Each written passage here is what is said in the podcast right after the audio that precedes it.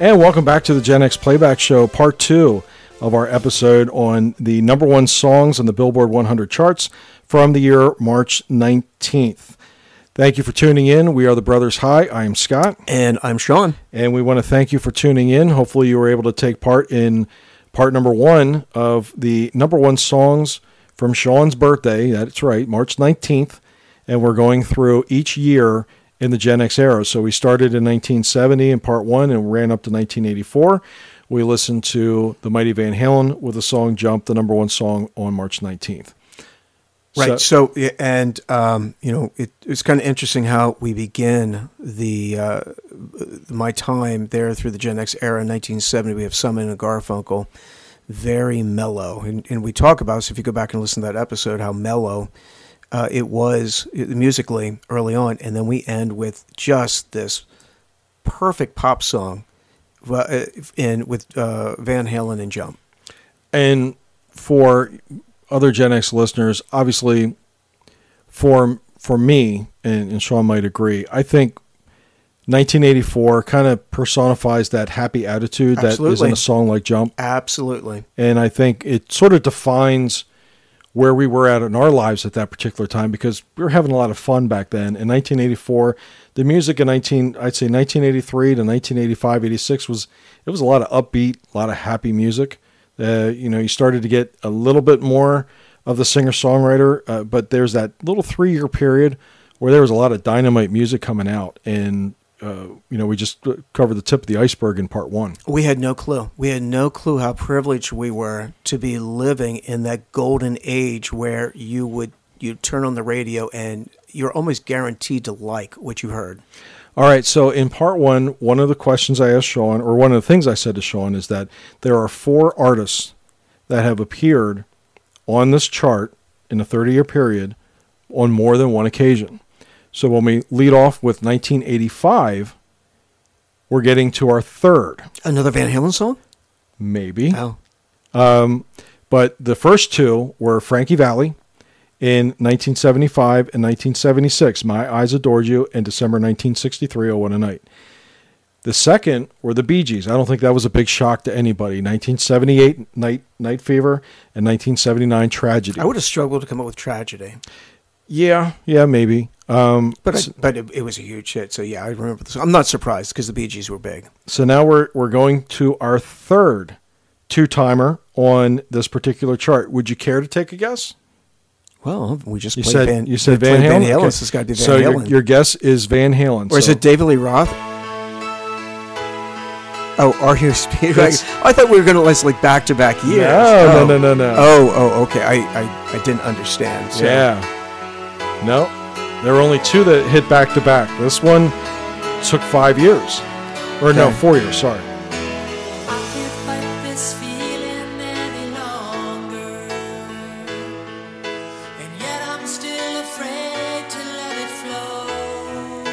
and I really have to credit, a, uh, you know, REO Speedwagon because let's face it, they kind of went against what was the formula for MTV at this point because REO Speedwagon was was a band that at this point had been around for about 15 years.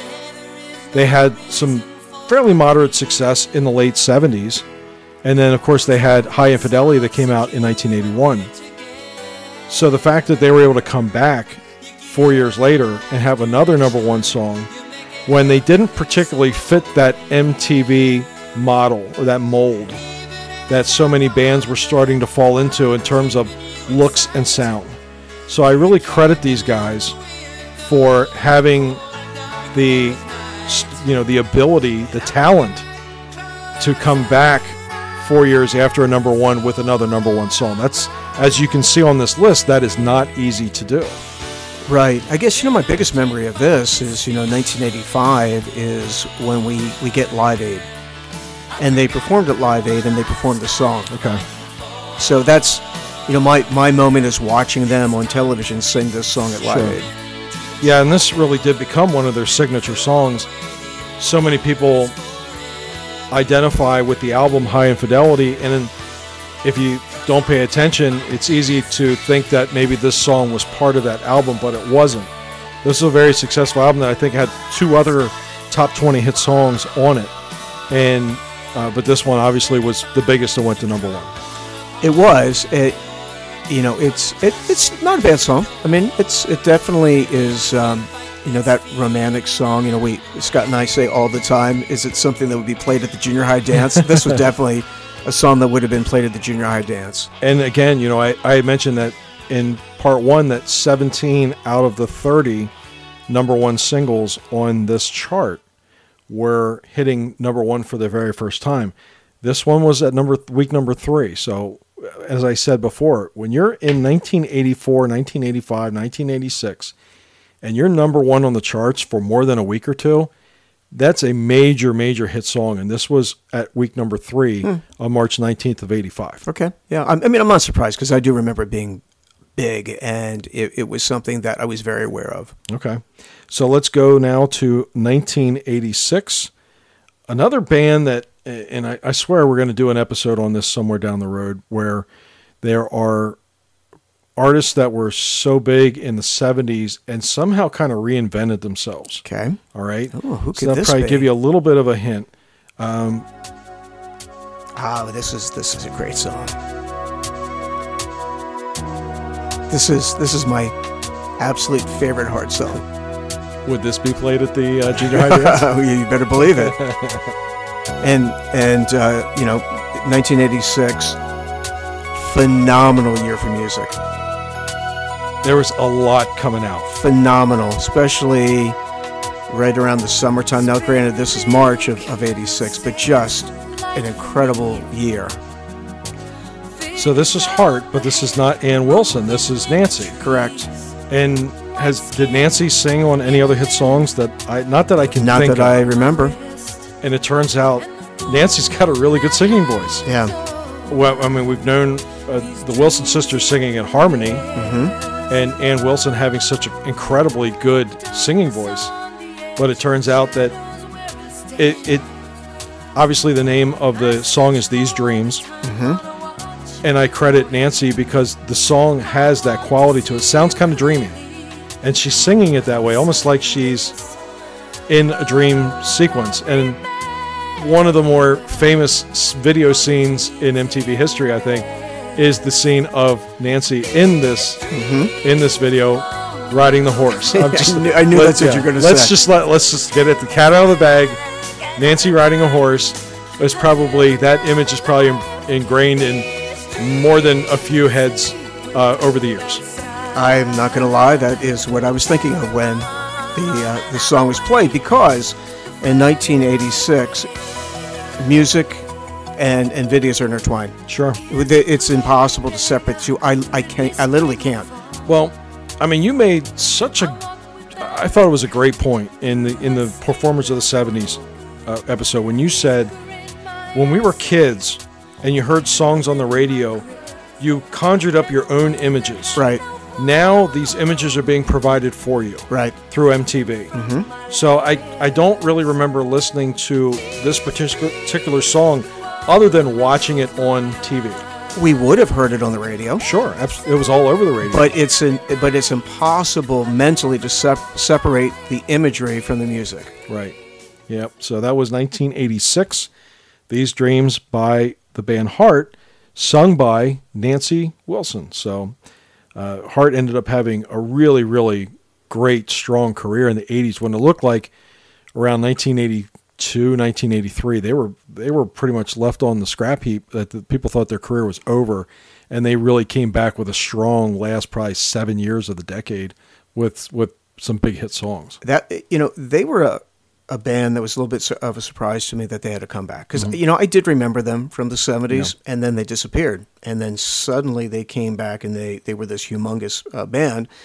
It's surprising that the the record companies got company got behind them like they did and promoted them as strongly as what they did because yeah. usually when you get an artist that's a little bit older, you know, had their run very associated with a certain sound and genre oftentimes they just they get dumped. But you know, fortunately, that wasn't the case with Heart. Okay, so that was 1986. Now, when we go to 1987, I think there are a few songs on this countdown where you're not necessarily thinking about the song itself, but the instrument in this song that really defines the year that it came out. All right, so we're talking about 1987. So, uh, yeah.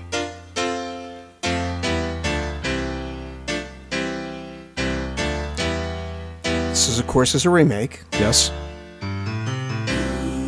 And uh, a generation before us will say that it's not done as well.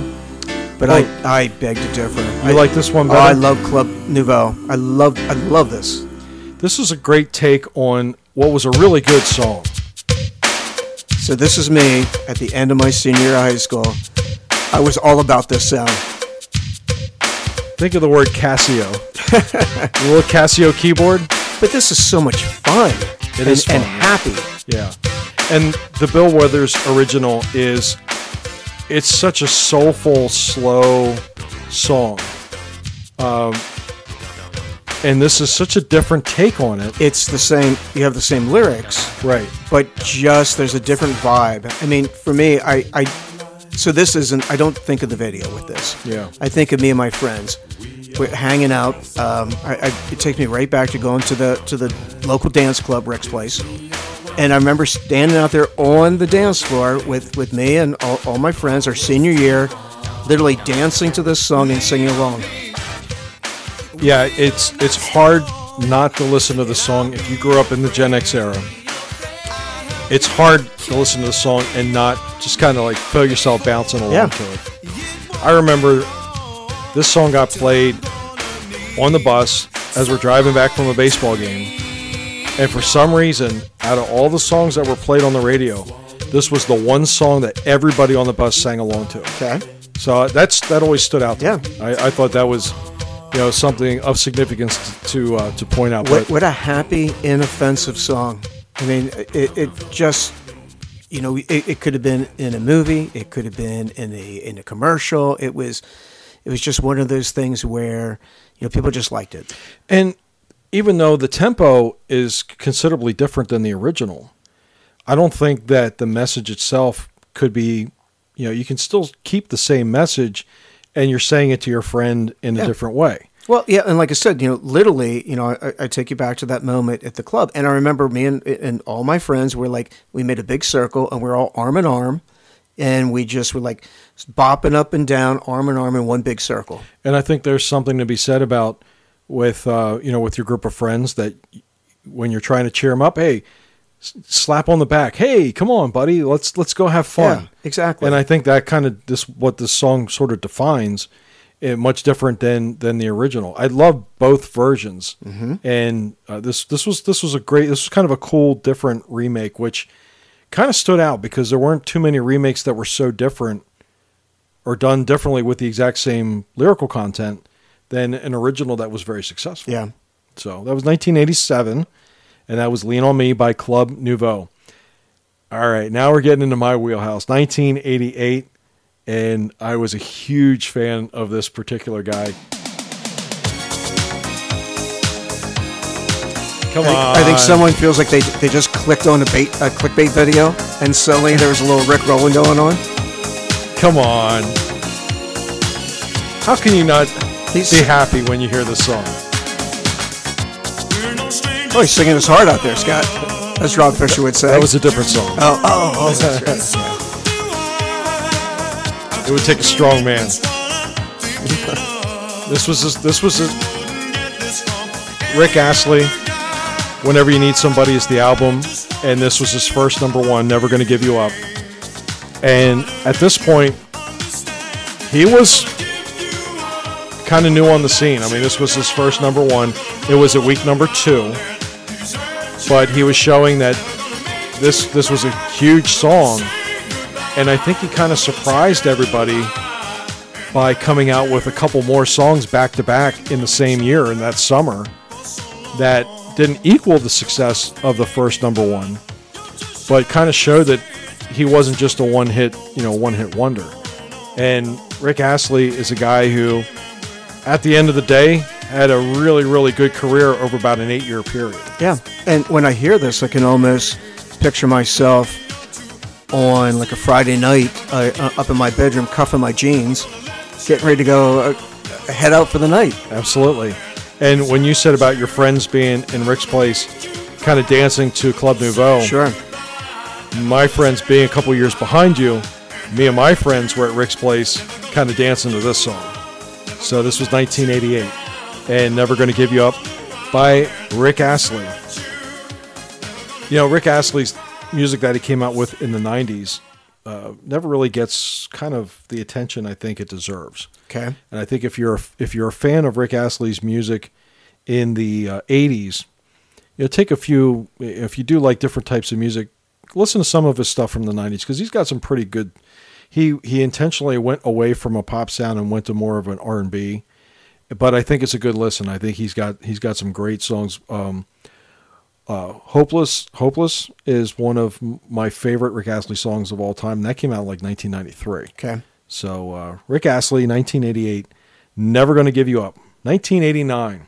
I guess you could call these guys. I guess you could call them a super group, but uh, they had a couple of albums that were very, very successful, and this was a this was a band that had more than one lead singer. So they were uh, obviously the kind of the force behind the band was part of the super, you know, the part of the group Genesis. I'm talking about Mike Rutherford and Mike and the Mechanics.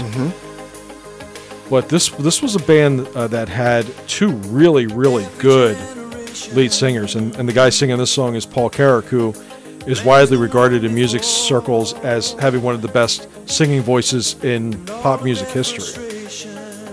Right. I mean, he was in Squeeze, right? Was as well. He was in, uh, oh, what was this? It was a '70s song. It was called "How Long," Okay. and I forget the name of that band, but he was in that band as well. He had a couple of solo hits as well.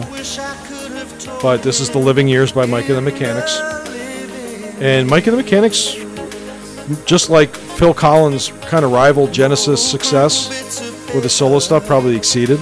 Right. Mike Rutherford and Mike and the Mechanics at, at this time is rivaling Genesis with his own success as well. And this was a very, very popular song in my senior year in high school. It was. Yeah. No. This. This. I know. Does this song get played as much today as what it did back then? Because it, it was. I mean, the moment you played it, I knew what it was. It, you know, it was. It was heavily, heavily played back then, and you know, I, I always really liked the song.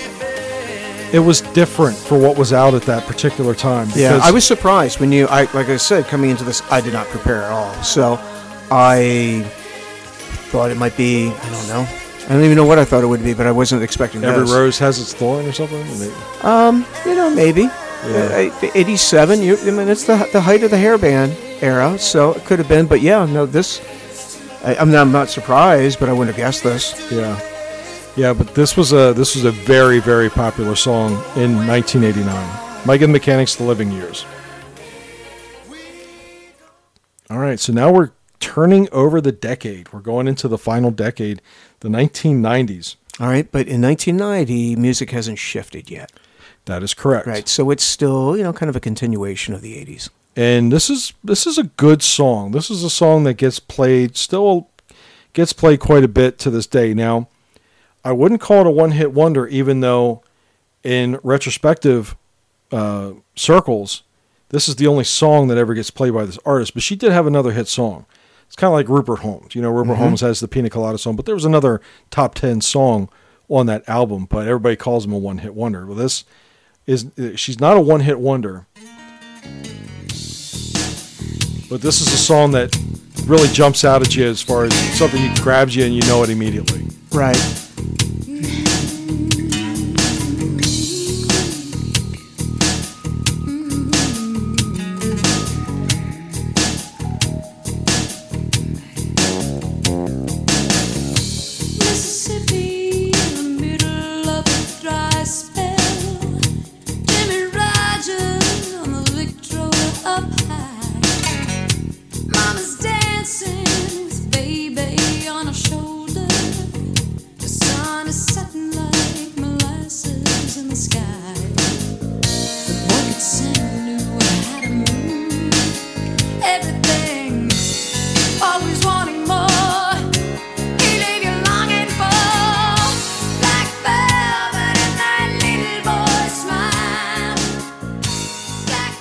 So the artist is Alannah Myles. Mm-hmm. Some people may have forgotten her name, I was it- struggling to come up with her name. and the song is is Black Velvet. Very popular song. This is actually written about Elvis. That's that's what the song's about. okay. And Alannah Myles, she's originally from Canada. She's a Canadian actress, singer, and she had to, in order to kind of fund her musical aspirations, she took jobs as as an actress. She was actually in a bunch of commercials, right in the in the late '80s, early '90s, before this song actually became uh, popular, and it ends up going to number one. Huge, huge hit for her, and it, it basically turned her life around. Right. I, I remember the video very well. If I, if I remember correctly, you know, she's, you know, it's it's kind of hot. It's she's sweaty, and then I, I watched like uh, that show pop up video, and I think they said she filmed the video with like a fever of hundred and something. and th- while it she's supposed to look really, you know, sexual and sultry, and it turns out no, she was really sick, and and that's why she was coming across the way she was. But you know, it it definitely. Um, you know in 1990 it's i think you can you can still see that it does have that sound you know Oh, sure. very much uh, we, we haven't changed we, we haven't hit grunge yet Nope. But uh, and once again like with, with videos you know that is an that's another song that to me immediately just takes me to the video All right, so that was 1990, Black Velvet by Alannah Myles. Any guesses on 1991? I know ni- the 90s kind of concerns you a little bit because at this point, our interest is kind of waning on the charts. yeah and i'm probably not into pop music i mean i'm still into in, into music uh, obviously but you know i'm I, I would have turned 23 in in 91 Sure. so you know, I, my my tastes probably aren't as tied to the top forty as what they would have been. I probably was doing more more albums, and I was I was into bands. Uh, you know, you know, who was I into that was big was probably Guns N' Roses. So I don't know if they're No. on here or not. No, this one, you could truly call him a one hit wonder. Okay, and I really liked the song when it was out. And those who lived in the Lancaster area or Lancaster, York at the time, there was a radio station that originally in the 80s was called Q106. And then they went through this transformation in 1990 and they became Hot 105.7. And this song was played all the time on Hot 105.7. Very, very popular. One of the more popular songs to be played at Rick's Place as well. I don't know if you're going to recognize this, but I this is one of my favorite songs of the 90s. oh, I know the song. Oh, you do? Oh yeah, yeah. I'm I'm trying to think if I can come up with the name. It's been a long time since you left me. Oh, I totally know the song. Okay. No, I, I'm not gonna come up with the name. Didn't mean to make you cry. The artist is Timmy T. Yes, yes, yes. Do you remember yeah, Timmy oh, T? 100. percent This this tell me this wasn't on the radio all the time. Yeah, and, you know, and so Didn't mean to while even though at this time I'm, I'm you know I'm 23 and I'm not really as the, the teenage crowd anymore, We have been through. but I always like this music. So while I you know I'm going to Won't you let to the rock concerts right now, I still maybe secretly was still listening to this music. Yeah. And now 1991 my wife Amy is still at this point she's a senior in high school. So we're still very much doing the high school thing, even though I was a couple of years out of school. living all this So that you know, we're going to the dance club, we're doing the parties, the dance parties with her friends. This was really, really big with with her and her friends. Huge song. Yep, Timmy T. 1991. So that went all the way to number one. Now, the number one artist in or March 19th of 1992 is one of my favorites and has had a really, really great, say, really strong career after kind of getting off to a rocky start. And at this point, this particular artist is one of the more popular singers in the world.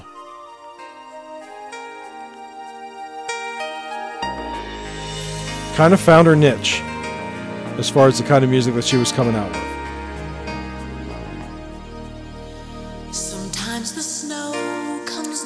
Would this be Vanessa Williams? Yes? Yeah, I remember you were really into Vanessa Williams. Yeah. Yeah, she had her debut album was called The Right Stuff. Yeah, I remember hearing that hearing you play that a lot. Yeah, and that was that was one of my favorites. Yeah, I really, I thought she had a great voice, and I, when I said Rocky Start, she obviously had to deal with the controversy of winning Miss America, then mm-hmm. having being the only woman ever to have the title stripped from her because of some photographs that came out. But you got to give her credit for not giving up on her career, and I guess it just goes to show if she didn't have immense talent, she may have gone away. But because she was a good singer, and she ended up being a really good singer, she had a really nice career. Still has a career. Eventually, uh, was she married to Rick Fox as well? She was, yeah, yeah. They were married for for a brief a brief time. Yeah. Former Yep. Los Angeles Laker. Yep. And her brother Chris Williams. Yes, yeah, he's an actor. He's an actor, He's was in. Um, You'll Oh. get it.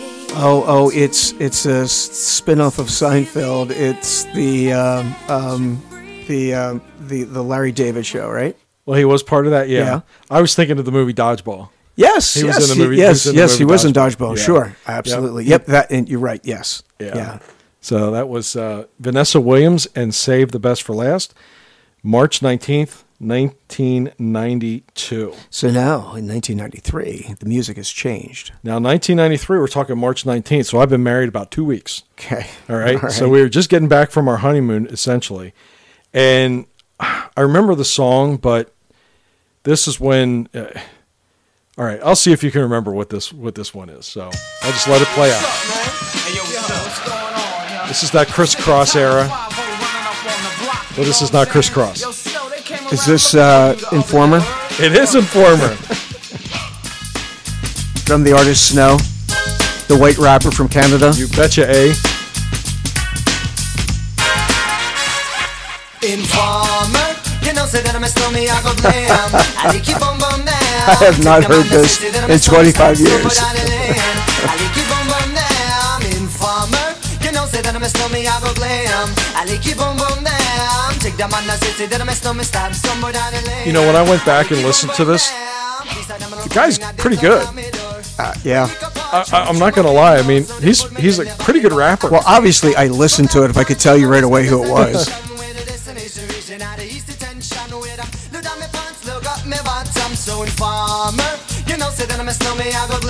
You know, it's kind of interesting that this is the music that was charting.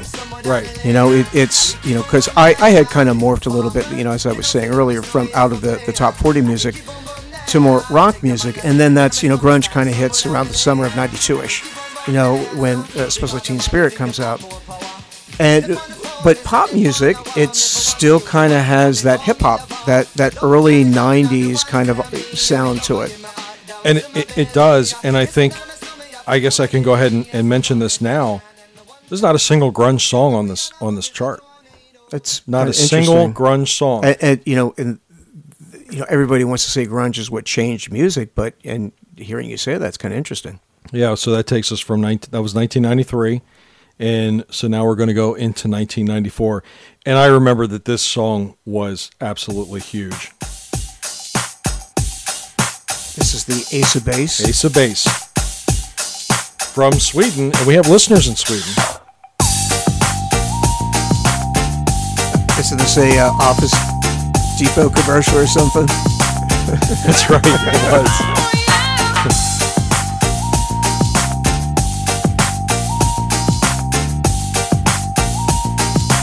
What year was this? 1994. Okay.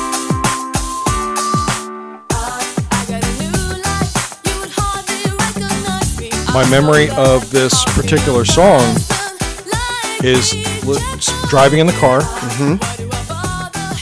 back in the day when our family had season tickets to the Phillies Yep. at Veterans Stadium. We had tickets. We had the Sunday package, so we every every home game on Sundays we would drive out to a Phillies game, and that's what I remember about this song is driving in the car with the windows down and listening to the song driving to the Phillies game, See? 1994. That's a good memory, and, and that's that's what music will, will take you to. It's amazing how, you know, well, because you listen to music when you're in the car for the most part, but it's for me. If there are so many good memories like that with a song, yeah, I could, yeah, sure, I, I, that is that is a, a song that I liked. It's you know I think it's becoming apparent to me that when uh, you know grunge hit and the music that I was really into kind of changed, I think I might have switched back over to pop music Sure. again. It seems. And when I did uh, for that was 1994 and the sign by the Ace of Base. When we get to 1995, what this song really stands out to me in not that I'm surprised that the artist made the list. Is it Ace of the Base again for our No, no, Oh, no, okay. it's not. But what what really surprises me is that it took so long for this particular artist to make your list of March 19 number ones. When you consider the career that she's had.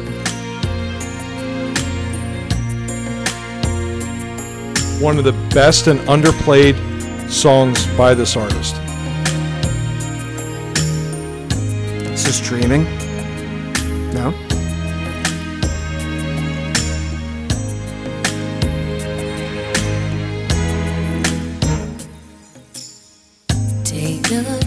Oh, Madonna's Take a Bow. Night is over. This And to me, at this point, Madonna's been around for more than 10 years. Because we're talking, this is 1995. Mm-hmm. She breaks onto the scene around 1983. Right. So she's roughly in her 13th year. I think a lot of people had kind of given up on her at this point, and this was the album that was pr- produced by Babyface. You can even hear him singing background it- on the well, song. it- I, I, I wouldn't have necessarily picked up on his voice singing back there, but this has that sound. Yeah. And this album really made her a megastar. Like, kind of made her like Hall of Fame material megastar. Because, you know, you have a. She had a great career to, up to this point. Kind of had the controversy with the Sex album, and uh, she kind of got dragged through the mud a little bit as far as her career was not uh, doing so well. I, I guess sales weren't doing as well as, as they wanted to.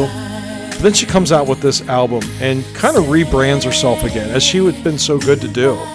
She'd done it so many times before, and yet she comes out and with this with this album, it's got some new songs. This wasn't the only hit on this album, uh, and this was a big number one. This was the fifth week at number one for Madonna. Arguably, you could argue and say this may be her, not her signature song, but it may have been her biggest hit. And, you know, to her credit, she, you know, would move to different producers as, you know, to try to stay current. And, you know, L.A. Reid and, and Babyface were what's ha- what they were happening at the time. Right. Yeah, and this was by, in my opinion, this was by far her best song off of this album. Okay. And it's hard to not imagine the the music video. I don't know. Do you remember the music video for this song? Kind of. It's the she's in a relationship with the matador. Do you remember the scenes with the matador? Yeah, kind of. Where yeah. he's doing the bullfighting. Yeah. and that's that's kind of what stands out to me about this uh, this particular music video. Uh, Madonna at this point, you know, she's at an age where a lot of artists will kind of fade away, and at the age of 36, 37, she, she kind of relaunches herself and ends up, you know, obviously having many more successful albums after this. Yeah, and for me, at, at this time, I'm 27, mm-hmm. you know, 10 years younger, but I'm not watching MTV as much. Right. I'm watching it, but it's not something where in the past, like the decade before, where I would have parked myself in front of the television and just watch video after video after video. So I, I have memories of MTV, but it was just eh, something I put on between. I, I might watch a baseball game and hey, I'll throw MTV up during a commercial. See, at this point in 1995, uh, MTV had already started to shift away from music videos. So if you wanted to watch videos, chances are you were going to VH1. Okay. And Maybe that's why I wasn't So- watching MTV. I, I remember you and I, at this point, I don't know if we were still watching Beavis and Butthead on MTV or what was it, Celebrity Fights that was on MTV. But they also would do uh, the road rules and the, the Right. real world, but they would do those those adventures where they would have the cast members go out and uh, do the competition shows. I think we were into that. Uh, Dan Cortez. Yeah. Yeah. That Uh, was MTV Sports. MTV Sports, Dan right. Cortez from uh, Pittsburgh. But I VH1 at this point took over as the I guess you could call them the music video channel, and MTV was sort of transitioning into more programming. But uh, this video really does stand out to me as far as the the imagery from it. I think was was very well well conceived and well done. So that was uh, Madonna from 1995, and the song was "Take a Bow." That this was the highest charting song on your list. Oh, so this Okay. was at its fifth week, number one. Nobody else hit number five. All right. So okay. So let's go to 1996. Another major artist of the 1990s. For all those times you stood by me. Again, no grunge. For all the truth that you made me see. For all the joy you brought to my life. For all the wrong. Well, I totally know the song. right. Um, the artist I'm not sure about you made come true. because there was a few artists that were similar, like you know, like Anita Baker. Um, kind of has that type of sound to it. Um, was it Karyn White had kind of a similar sound? Toni Braxton had a similar sound in a way. French Canadian. Is this Celine Dion? Celine oh, I was way off base then. Yeah, Celine Because they kind of have that slow, soulful Sure. sound. Well, she's she's got one of the best singing voices Okay. of all time. So it's Celine Dion. Yeah. Of course. I know the song. And this is from the movie Up Close and Personal, which starred Michelle Pfeiffer and Robert Redford. Did not say it. It's kind of loosely based on a a couple that meet working at a television station. So is this like her first big hit, Celine Dion? No, um, her first big hit was in 1991. It came out right around the time of the very famous Whitney Houston Super Bowl. Um, Where Does My Heart Go? I think was her first Okay. uh, big hit. Where she, before that, she was big in Canada. So we do have listeners from the Great White North, and uh, you know they knew Celine Dion way before we did. But her first American crossover hit was "Where Where Does My Heart Go?" I think is what the title of it from like 1990, 1991. You know what's what's interesting is that while I would not have gone out of my way to listen to a song like this, I was aware of it. You know, once again, I liked it. If it came on the radio, like uh, Between the Sheets with with Christopher Knight, there you go. which is probably where I would have heard it at. I'm sure I, I, did. I, I wasn't going to change it. I, I kind of liked it, but now that I am, you know, sitting here, uh, you know, uh, 2023 at age 55, I kind of like that song, and I can see why, you know, when I was young in the people that I thought was uh, people, you know, I thought they were old, they would listen to the easy listening stations, and I now get it. you know, I, I kind of tier my favorite artists, uh, you know, of all time. So my my truly favorite artist, like I would go out and buy each individual CD, but then you kind of have that next level down where you really like the singer, so you'll buy the greatest hits compilation. I have her greatest hits, uh, you know, so I like obviously like way I liked a lot more than just one or two songs. Okay. So uh, you know, Celine Dion has an incredible voice, and surprisingly, I forget what what show it was on. It was on VH1. Might have been a New Year's Eve thing, but she sang AC/DC's "Shook Me All Night Long" Okay. and was incredible. It was one of the best covers of an ACDC song I've ever heard. She Mm-hmm. Right. she has an incredible voice. Okay. Well, I right. won't deny that. All right, so that was 1996. Now we're going to go to 1997. We'll let this one kind of lead up to. I, I'm- now you remember the, the, the bass line, the groove. Well, yeah, it's from uh, it's Grandmaster Flash and the Furious Five. Absolutely. It's The message. It's the message, yeah. It's like a jungle sometimes. It makes me wonder how I keep them going under. That's right. Now it's showing on the hot track, melt like it's hot wax. Put it out. So I was definitely not listening to this uh, back in '97. Uh, is is that P Diddy or Puffy or? Got it. All right. It's it's Diddy and Mase. Can't can't nobody hold me down. I, I, I lie. I knew who. You know, I mean, I- it's like I I listened. I mean, I was always aware of, of hip hop. So what what I remember about this song, obviously, is the Grandmaster Flash. sure, and that's what drew me in initially. Yeah. And I probably was a little annoyed at the time that he sampled it. Now, Diddy in the late '90s was huge. Yeah. He was maybe at or near the top of you know the top selling artists of that particular era. And unfortunately, there's it's not anything I was able to take anything kind of sustaining away. Like you know how we talked about songs that we hear like Love Train by the O'Jays. Mm-hmm. How 50 years later, that song still kind of grabs you. Right. And unfortunately for me, uh, you know, Diddy, there just wasn't anything that kind of grabbed and took a hold of me like some of the other popular music or even popular rap music of its time. I think that's part of the problem with sampling. You know, when, you hear the beginning to Love Train, you know it's the O'Jays. Yeah. You, you, know that's who it is. But you know, when you played that for me, I'm like, why am I hearing Grandmaster Flash?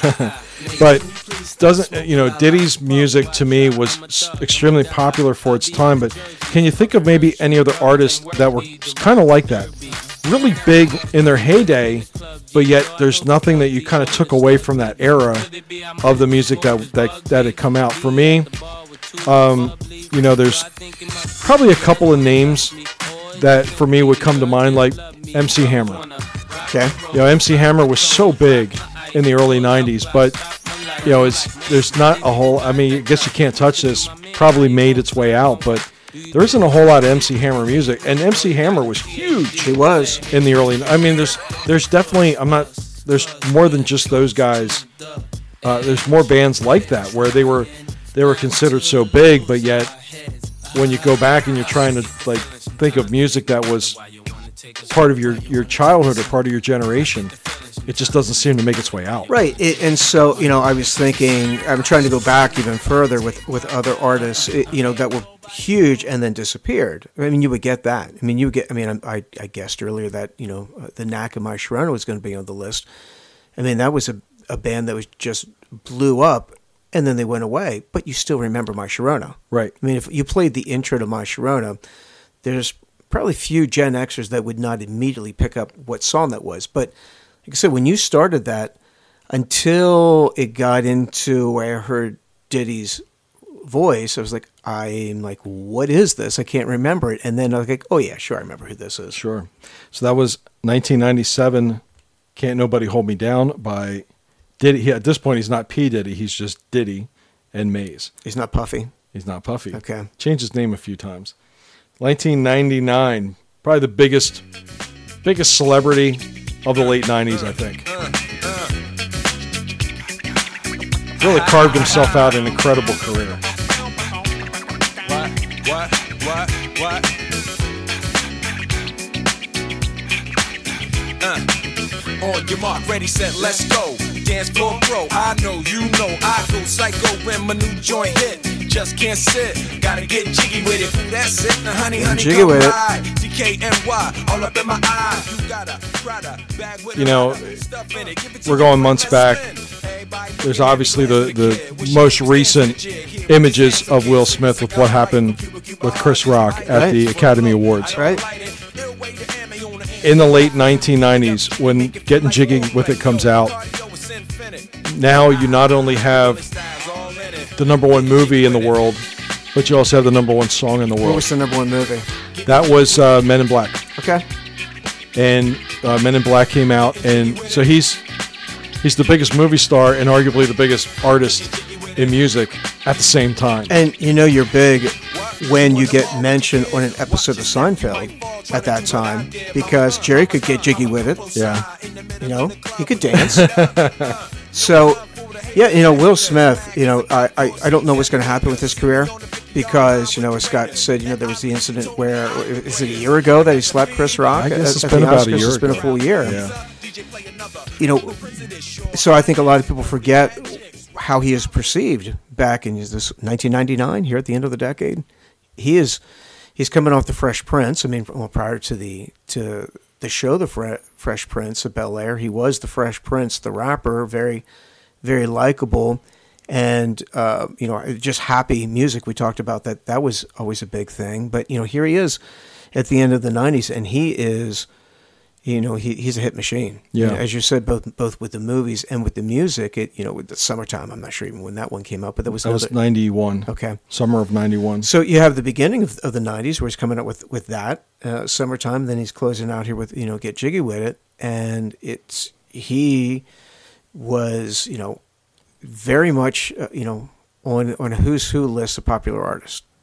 I think um, my favorite Will Smith song might have been the first one that ever came out because I actually heard it on the radio. The And parents just don't understand. nope, it was before that. It was called "Girls Ain't Nothing But Trouble." Oh yeah, I remember that one. I love that. That's probably my favorite Will Smith and, and DJ Jazzy Jeff and the Fresh Prince. Okay.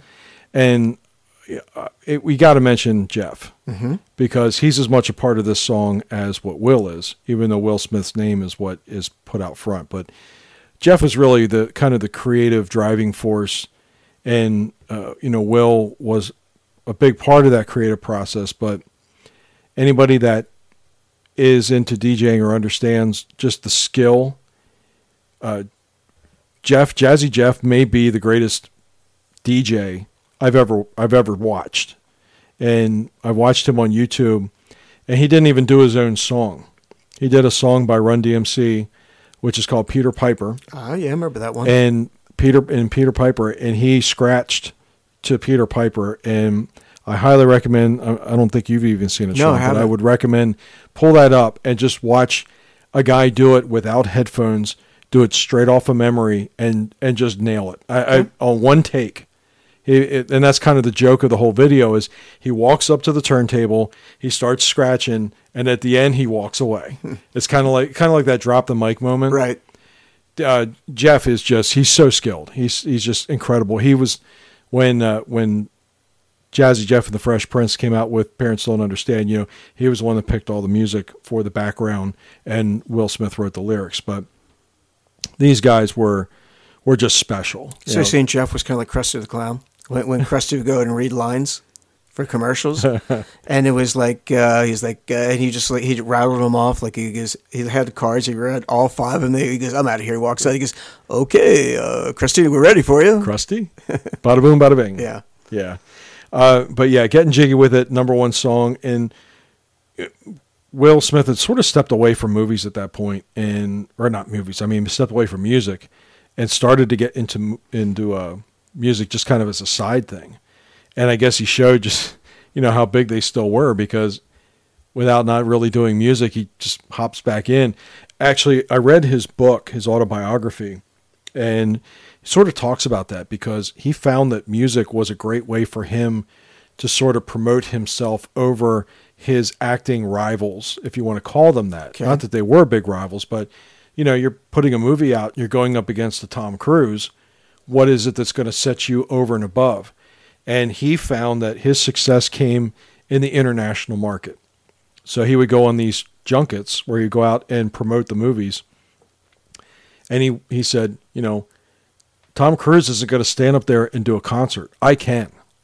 And that's going to stand me out to the to the viewers in Spain or in Europe. So he, he really felt that that was his way of sort of setting himself apart from from the other actors that were out there and it was it was a smart move. Certainly worked for him because I think he had six consecutive uh, movies in the late 90s early 2000s that all debuted at number 1. I mean it was one of the it got to the point where you know you saw the name Will Smith on a movie poster and people were going to go watch it just because his name was on it. Yeah, sure, absolutely. Well, I'm I'm kind of impressed, you know, from having gone through this entire list, you know, from 1970 to 1999. I think maybe outside of like one or two songs, I I, I liked every single song on there. I told you it was a strong list. Yeah, I'm, I'm not. Yeah, you're never going to find Barbra Streisand in my, in my collection. I'm not going to lie. It, I'm not. I'm not. I don't want to put, put Barbara down, but you know, not not my style. Well, I'd be lying if I said I didn't have a Barbra Streisand album. Okay. And I do. Okay. And you had mentioned, uh, you know, Barry Gibb post disco. Yeah, that's right. They did a They duet. did the uh, out, actually the Bee Gees produced her Guilty album, Okay. which I do have on vinyl, by the way. So Okay. all right, all right. So now we get to 1999. We get our to our last song, which also just happens to be. Remember, I said about four artists that had Oh, that's right. number ones on this list. So now we finally get to our final artist. Okay. All right. Any any guesses? You know, we kind of covered some some bands or In, artists in in, the 1990s. 1999, 1999. um, male or female? Female. Okay, that rules out Will Smith. Uh, I'm going to go Celine Dion. That's a that's a, a very very good guess. Cher. It's Cher.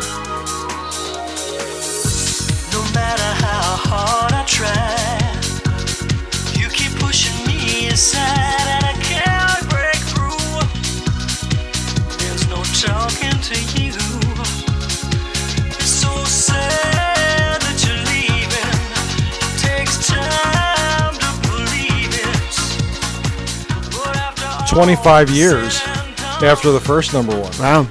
So I want to ask you, what's your opinion on that song? This song? Yeah. I didn't hate it when it came out. I wasn't wasn't a, a huge fan of it. So this song is kind of monumental in that if, if everyone listens, you can hear Cher's voice. It's the first time you hear autotune, Yeah, it's true. and and it has totally changed music. It has forever changed Yeah. music. Yeah, you're right. Yeah, and I think autotune was something that had sort of been experimented in, but this is really the first mainstream hit Yeah. song that had that autotune in it where she's She's actually playing off it, almost like she's a guitarist using feedback. yeah. You know, so who, whether it was her, whether it was her producer, there might have been some auto-tune tricks used in the studio with some other artists, but this is the first time where it's just right up there, out front, uh, used as an effect. Yeah. And I wasn't necessarily a big Cher fan. I mean, she had those hit songs in the 1980s, which I thought were okay. I actually liked her 80s songs. and but there was right after I'd say late 80s, she sort of became kind of the the whipping girl of the media. She was dating a guy who was not a notable person. They called him the Bagel Boy. Bagel Boy? Yeah. Rob the Bagel Boy. Yeah.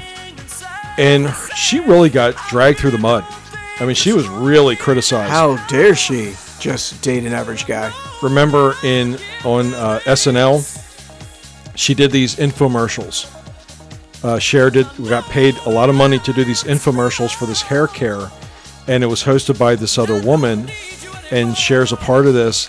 And I remember SNL doing a spoof on it because it was Chris Farley as the woman next to Cher Okay. her friend because I guess her friend was a little on the heavy side.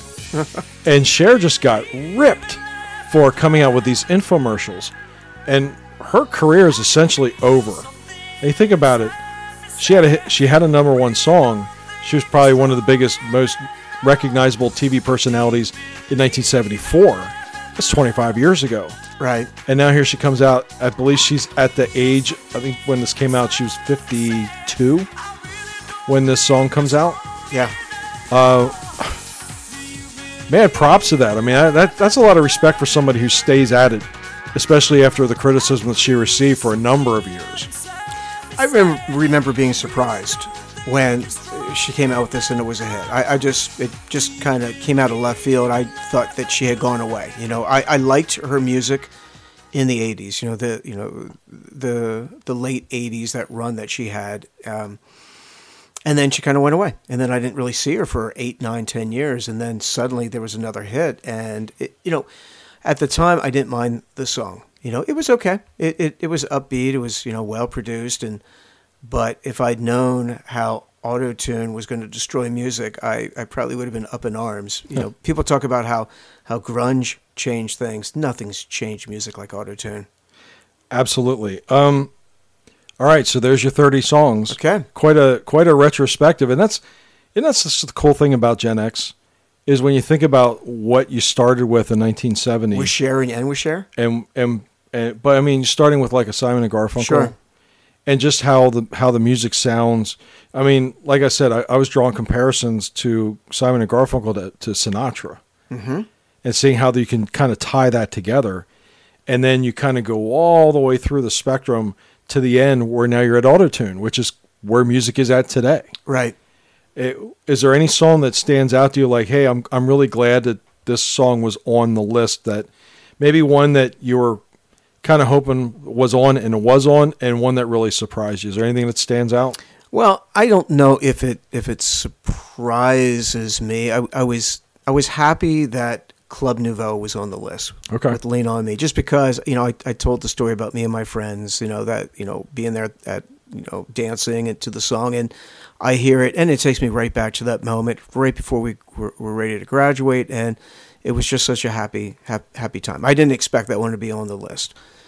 Um, you know, the '90s it wasn't really something where I really had any expectations. I mean, I, I think most of the songs in the '90s, I, I well, I didn't expect Snow with Informer to be on there. I'm not going to lie that that one totally came out of left field.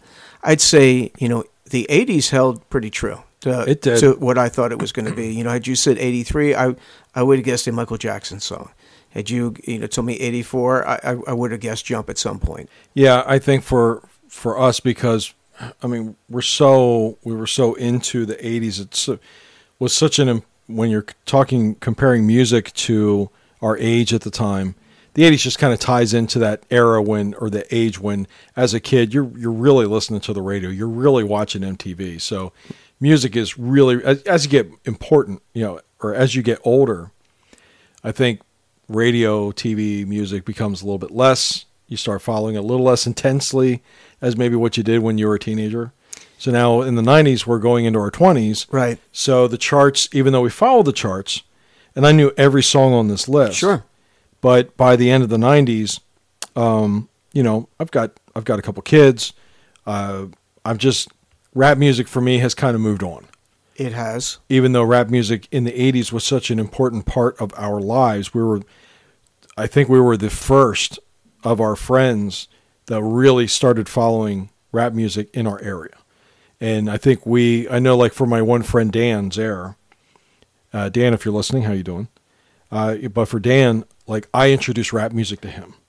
And um, so you know it was really important to me at that time by the end of the 90s i, I was kind of losing the grip on what was really popular music because now you know our my kids are starting to get to the point where they're listening to music but they're not really into the older kind of chart stuff yet they're kind of into the Kidz Bop and the that kind of Kids stuff Bop. Yeah, sure. I remember Kidz Bop. yeah so Well, it, you know, it's it is kind of interesting to see, you know, how you grow, Mm-hmm. right? So I don't know that I've I've changed as much in you know since you know 1999 as much as I changed from you know whenever I was old enough to rem- to know what was going on in the 70s all the way through the 90s. So I you know you go from being a little kid to to an adult, you know, like somebody in their 30s, where as I mentioned you know, suddenly I, I can now get why people in their 30s like the easy listening music because mm-hmm. now when I hear it today, I, I like it. Uh, you know, and also with the fact that we're just so bombarded with with classic music, you know, or that, you know, the 80s songs that get played over and over again. Example, I Love Rock and Roll by Joan Jett, where I, I would, you know, if I'm going to make a list of, of, of great songs and artists, I'm going to put that on the list. But today, I actually kind of enjoyed listening to Ace of Base, yeah you know, because I, I don't hear it that much. Sure. And it's it's probably a little fresher to me right now. And, you know, even going back and hearing some of the, the Celine Dion songs, or that the, the song that you played, is not something that I listen to often. And it was like, yeah, that's a good song. I, you know, I'm, I'm definitely not tired of it. I think the one song for me that probably stands out is the Timmy T song. Just because you never hear that song anymore. Right. Like it never gets played. And it was a song that when I think how little it gets played now and how popular it was when it was released, it's like that was that's kind of really a forgotten gem. Is it a great song? No. But it's it's still a good slow song. Like you said, we always compare everything to Between the Sheets with Christopher Knight on Star 104.5 and that would have absolutely been played on mm-hmm. Between the Sheets. So I was Yeah. glad that that one that one made the list. I, I I like you know pretty much everything on there. I mean, even the ones that like like the the the P Diddy or Puffy or whatever he was called at the time. I, you know, not a song I was r- I really cared about, but I I still liked the fact that you know he sampled a song I really did like Yeah. back in the '80s. So Yeah. it, you know, it's it's it's a countdown that um, you know that was that was a good thirty year period. That's a that's a strong list. Yeah. That really is, and and I always recommend because who who really does kind of do a retrospective like that, but check it out sometime. You know, Billboard has a website, and you can go on, and it has a calendar. You click on the calendar, and you can look up any week dating back to the beginning of the Billboard charts. So. I've done it for myself. I've done it for my wife. I've done it for any family. You know, just check it out sometime. To pick your birth date, and then go back into the charts and it'll tell you what the top 100 songs were on the charts at that time. So, pretty good thing to check out. I think it's fun. And every time I would do it at a, at a birthday party, it always seemed to get a really good good response. So, and I- think people are, would be pleasantly surprised to see how many good songs are on their list. Well, obviously, I don't need to go on and click on my birthday because now I have two podcasts that are going to live on 20, 30, 40 years from now, There you hopefully. And, uh, you know, you know, future generations can hear what was played on my birthday. So there you go. Happy birthday, big brother. Well, Um, thanks. Even And- though we're in April now, but yeah, exactly. So for those of you, you know, who, uh, you know, next year rolls around, we're doing the podcast. Just remember it was March 19th. Okay. That's my birthday. All right, so that puts a wrap on the number one songs from March 19th in the Gen X era. So we're going now to episode number 24, and it's now your turn. So do you have anything picked out? Well, it is interesting, Scott, um, because you know this was not planned, and I obviously had no idea who was going to be on your list. And that you had, you know, four artists that had two number ones, Mhm. and you know, you closed out my time with Cher, but you began talking about Cher with, and and the reason why you talked about her, and she said she was so popular because she had a variety show. Okay. Variety shows were huge, Gen Xers, as you well know. So, and uh, what I want to do is have an episode on our favorite variety shows. Let's go ahead and Okay. rank them. Okay. And, you know, I'm not going to put a limit on it. You know, if you want to come up with 10, you want to come up with 20, that's up to you. Let's play music. And and we'll have songs from, from the artist because almost all these variety shows, the, the whoever was the, whether it was Cher, you know, she sang on the show. Right. You know, if you you go on and you want to, you know, throw a name, uh, random in the, out there, you know, Carol Burnett, she's going to be on the list. So you know, Sure. they, she sang. So let's have some music, you know, from from your variety shows, and let's go ahead and rank them. We can go all the way all the way through the Gen X era, seventies, eighties, and nineties. So whether you're putting on some roller skates or some ice skates, or if you're swimming in a pool before the opening of the variety show, I'm trying to name all the different variety shows and how they used to open them up. But yeah, I I guess it's going to be a lot of fun that we can talk about our favorite variety shows going back in. Uh, particularly, I know there were some variety shows later on in the uh, in the 80s, but we're we're going to focus on the 70s. So You're going to go back to snow. you got it, man. So once again, we really want to thank everybody for tuning in to the Gen X Playback Show. In our wildest dreams, we we really never thought that um, that we would be broadcasting to more than anybody in the Lancaster, New Holland, uh, maybe what, maybe Elizabethtown, uh, you know, like within a, a 20, 30 mile radius. And we're so glad that it's it's kind of become more than that. So tell a friend. You can actually check out this list of number one songs on Spotify. So if you go into Spotify and you type in March 19 number ones with an apostrophe, uh, it should come up for you, and you should be able to hear all 30 songs from what we played in this episode. Oh, very good. Excellent. So yeah, and also, uh, you know, tell a friend.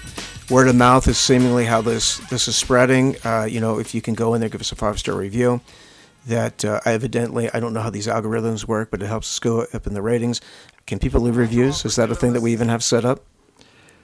Not yet. Okay, Not so yet. don't worry about leaving a review. but uh, yeah, if, if nothing else, at least just tell your friends that hey, there are these two brothers that get on here every week and, and reminisce about the the good old seventies, eighties, and nineties. Yep, we uh, we really do enjoy talking about those times, and at least gets us out of the room, and our families don't complain about us talking about it because we we're doing it way before we ever put it on a podcast. Absolutely, and they got sick of it. So it's just a room where Scott and I are in the, our little studio here that we have, and there is uh, none of our family members probably are going to listen, and you know, but that's all right. That's okay. Yeah.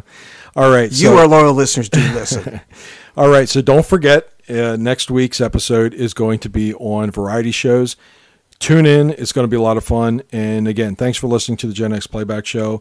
We'll talk to you then. We are the Brothers High. I am Scott, and I'm Sean, and we will talk to you next week. Thanks. See ya.